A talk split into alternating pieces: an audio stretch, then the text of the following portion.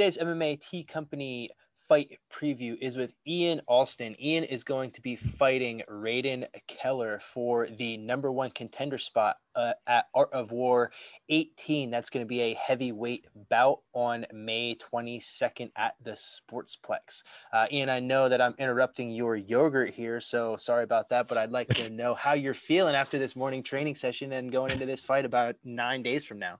Or, I'm uh, sorry, 11.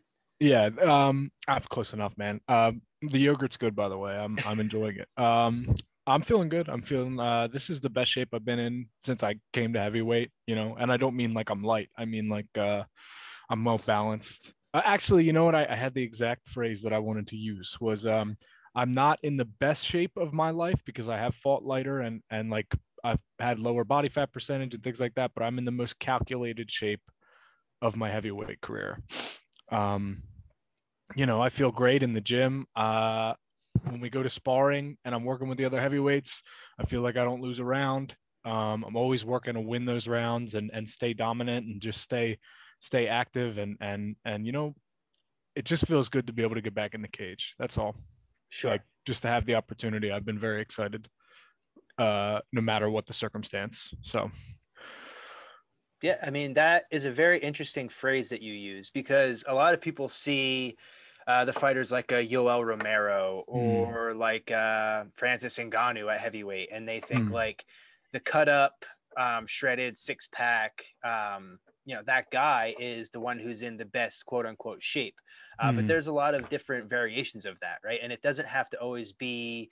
Uh, being cut, being you know having those show muscles. It's more of you know the gas tank that you have, the way that you exactly. can use your balance, um, the way hmm. that you have those um, you know muscles that are really for uh, grappling and and for striking and not necessarily uh, you know what you look like with your shirt off. Mm.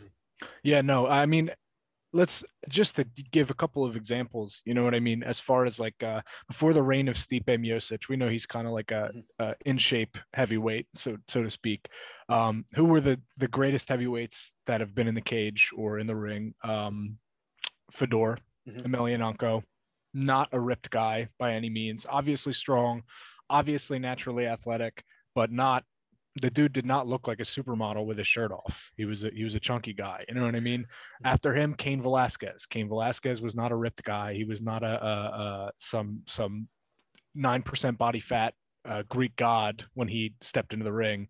He was uh, a little stocky, little chubby, but I, I think you know um, what that speaks to is just uh, what your reserves are. Like you said, your gas tank when you get to the end of like well at, at a professional level five minutes at the semi-professional level that we're fighting at uh three minutes you know what i mean? Like uh for my last fight with pat brady i could have done three more rounds you know what i mean? Like i i i, I was not tired at the end of that. I was I, I mean obviously i'm a little tired but i'm i'm not i'm not gassed. I'm not ready to collapse at the end of that fight. I'm ready ready to keep going. You know what I mean? I I, I don't care what I look like. It's it is what it is. I, I never cared either. I just always wanted to make sure that I had the, you know, the, the best tank that I could have and, and the best um, muscles that worked for what I was trying to do. Right. I'm always, yeah. you know, more more worried about can I submit people? Can I escape? Can I do these certain things? Than oh, can yeah. I squat this or can I overhead press this or different things like yeah. that? Like sure that helps, um, but at the end of the day, like you said, you don't want to be gas at the end of the fight. No, of um, course not. And you know, speaking of of that fight with Pat, and just you know any fight in general, uh, I think people see you know fighting fighting MMA and they see people at the end of the fight and they're like, "Oh, he's so tired." And yes, right, you are tired. You get to the end of a 3-round fight, you're going to be more tired than when you started. I think the goal for most fighters is to not be uh, exhausted or or to the point where you can't pick up your hands or you can't do the things that you normally do in the gym. Um, now the gym that mm-hmm. you're at now, I see that you guys are always doing, you know, multiple rounds, high intensity goes. You're on the Airdyne bikes. You're doing these different things. Um, so is, is, that all a combination of what plays into your gas tank, or is there one thing that you think set you sets you apart from from these other heavyweights? I I um I'll tell you what. You know what I mean. I used to fight, and I've mentioned this in our interviews before, mm-hmm. at a much lower weight, and I think that's a big part of it is I came from when I was younger being hyper conditioned at 195 or 205 or 210. And I naturally grew into my body as I got older. Um, it became harder to lose that weight, and I got bigger just in general. Um, I think I've always had a very strong gas tank, being both naturally a little more athletic than a lot of heavyweights or or guys who get into the sport a little later, and then years of conditioning. But um, yeah, I mean, we definitely, uh, without a doubt, you know, with the system that we have down at uh, the Daniel Gracie fight team is, um, yeah, between strength and conditioning, between the level of intensity we train at, our guys are phenomenal athletes. You know what I mean? They are training, even our amateurs train like professionals. There is no separation between our amateurs and our high level guys. They do the same training. We have the same intensity. You know, we don't train for uh, three minute rounds. We train for five five minute rounds. We train for championship rounds. We we're always training like we're going to go and take the belt from someone. You know what I mean? So it's um this camp actually has been a little different for me because I, I before I would work out and do my strength and conditioning mostly on my own, um, either in a, a normal chain gym or you know in a weight room or something like that. And this time I've I've uh, both zeroed in on my nutrition as far as uh, what I'm eating and what supplements I'm using and things like that, as well as uh, I've uh, gotten with Mike Campbell, who's down at Daniel Gracie Fight Team, specifically Marquez MMA, uh, he's John Marquez, Coach John Marquez's right hand man down there um, for strength and conditioning. Those are the videos you see us on the Airdyne bike doing those sort of like MMA specific uh, conditioning exercises and strength exercises. And I'll tell you what, John, um, I've never felt better. I've never thrown crisper punches. I've never thrown with more power. I have more oomph in my takedowns. You know what I mean? I, I really have just um, I'll, and I'll, I'll I'll let you get to whatever you want to talk about next. I know I'm on a rant. I'm ranting here, but uh, I really do uh, think this is probably the most um, professional I've ever been at heavyweight as far as my preparation goes, which is necessary because Raiden is a tough tough competitor. Absolutely, and you know that uh, it, we are kind of going into what I wanted to talk to you about, uh, which is your approach to this fight. Now, it's been a little while, right, since you've been in the cage, but I've seen uh, just through social media and talking to you back and forth that you've pretty much been in the gym, you know, training regardless of having a fight or not. And uh, everyone around you, I see them posting different things about how you're constantly leveling up and you're constantly improving in the gym as well. Um, so, is it safe to say we're going to see a totally different Ian a- a- in this fight? You know, that's a tough question because as a fighter, you know, like what you do in the gym and how you perform in the cage is always going to be different. You know, you're never going to step into the cage 100% what you've been doing in the gym the whole time, no matter how hard you prepare. But I'll tell you what, you know, since the lockdown and everything, we spoke right after everything shut down. And, you know, we were talking about when things would open back up. I haven't stopped going and training ever, uh, except for the few times when I had COVID scares or things like that.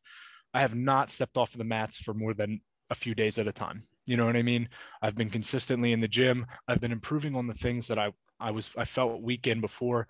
I mean, martial arts is what gets me out of bed in the morning. It's my job. It's my life. You know, so it's it's um not something that I shelf. Uh, when I don't train hard, when I don't train with the level of intensity that I like to, I get depressed. I get you know I feel like like pardon my French. I feel like shit, man. Mm-hmm. Like it's that's just the way it is. Um, so you know with the Pat Brady fight, there were a number of things that we had trouble with. You know, there was the cage, the the the, the cage control. You know what I mean? Things like wall wall control and stuff like that. Pat's a freakishly strong guy, but um, you know that's heavyweight. Some guys are just going to be freakishly strong, and we worked on that over and over and over again. You know, for the rematch, for whoever we, because people are going to watch that tape and they're going to see that and they're going to say, "Oh, this guy's got hands, but you know, you put him on the wall, you take away everything from him." Mm-hmm um, I'm not interested in being a one-dimensional heavyweight. I'm not interested in being a striker. Um, my jujitsu is good. I'm a purple belt, you know, um, under both Daniel Gracie and Julio Rosario, who's also, you know, um, an accomplished black belt with his own school. So it's it's um, you know, I I I uh, I've tried to improve in every regard in the year that I've had off the mats, and I've had amazing training partners to do it. You know, I've had uh, Hamdi uh, Abdel Wahab, who is uh, an Egyptian Olympic, I think junior Olympian um, in Greco-Roman, if I'm not mistaken. Incredible wrestler. He fights soon for Triton fights, uh, and he won a belt. I forget for what promotion recently. I've had Shelton Graves in the gym, who is a veteran of like every organization. He's fought all over the world. Incredible fighter who's pushed me in those rounds. You know, and we have our. Uh, I have Justin Haskell, obviously. You know Haskell, um, who is uh, you know, as far as Raiden size goes, when I heard he was six six, it was kind of like a you know whatever kind of thing because Justin is six six, and that's just the kind of people I train with anyway. Uh, and then we have our own roster of up and coming heavy guys at the gym. You know, the Daniel. If you're on the Daniel Gracie fight team, you're you're no joke. You know what I mean? You're the real deal. So it's just that's the way it is. So it seems uh, pretty safe to say that you're excited to get back in the cage. Obviously, yeah. Yeah. um, so you know, you're fighting Raiden. You said he's six six. Uh, you know, he's got an undefeated record. We talked a little bit offline about he had a, a tough fight with Cody Gamble for two four seven in his last outing.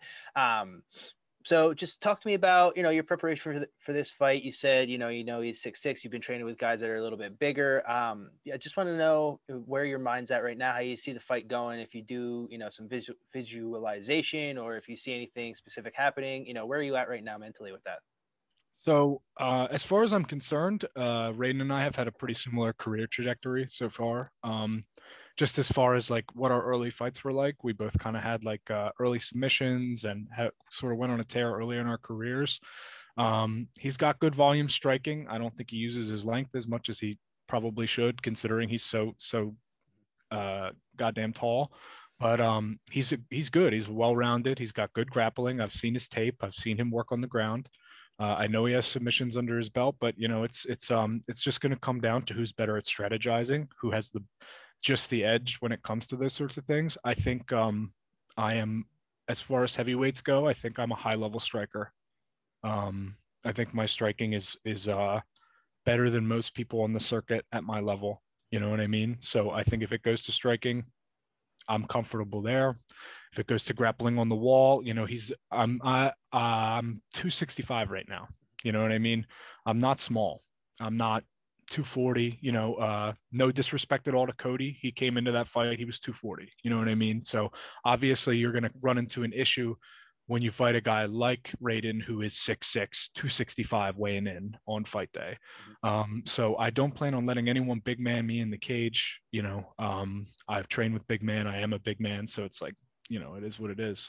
Uh, as far as visualization goes, um, I don't do too much just because I know, you know, there's the famous Mike Tyson quote that everybody loves to talk about. You always have a plan until you get punched in the face. You know what I mean? And then, and then it gets to where it's going to get. But um, I have a few things I've been working on as far as my strategy goes. Some things I've been sharpening, trying to take some pages out of guys like Kamaru Usman's book as far as like the fundamentals of striking go. Um, and you know, like I said, I've been working on wall work all year, so yeah, we'll see what happens. Um, I'm ready for anything. Awesome, man. We're excited to see it. Uh, before I let you go, just wanted to give you a chance to shout out anybody that's been helping you along the way this past year and just overall in your career. I know it's been a rough year for a lot of fighters, and like you said, you've been able to stay on the mats this whole time. So, uh, just give you that opportunity. Well, thank you guys for legitimizing so many uh, up and coming fighters. You guys do a lot for everyone in the community. Um, you were my first sponsors. Thank you so much, and now I have many more. Um, as a sort of a, a result of that sort of legitimization. Um, to my coaches, uh, John Marquez, Daniel Gracie, Julio Rosario, my head coach. Uh, I love all you guys. Sammy Sanchez, he was mad because in the last interview I did not shout him out. This time I got you, Sammy. Do not get on my case about it this time. um, uh, to my my brother Justin Haskell, uh, he's gonna be gone for a little bit, but uh, he'll see this when he gets back. Uh, love you, brother. Um, thank you for everything, and you know everybody I train with. Um, I'm nothing without my team. Awesome, Ian. Like I said, we're really looking forward to seeing you get back in the cage.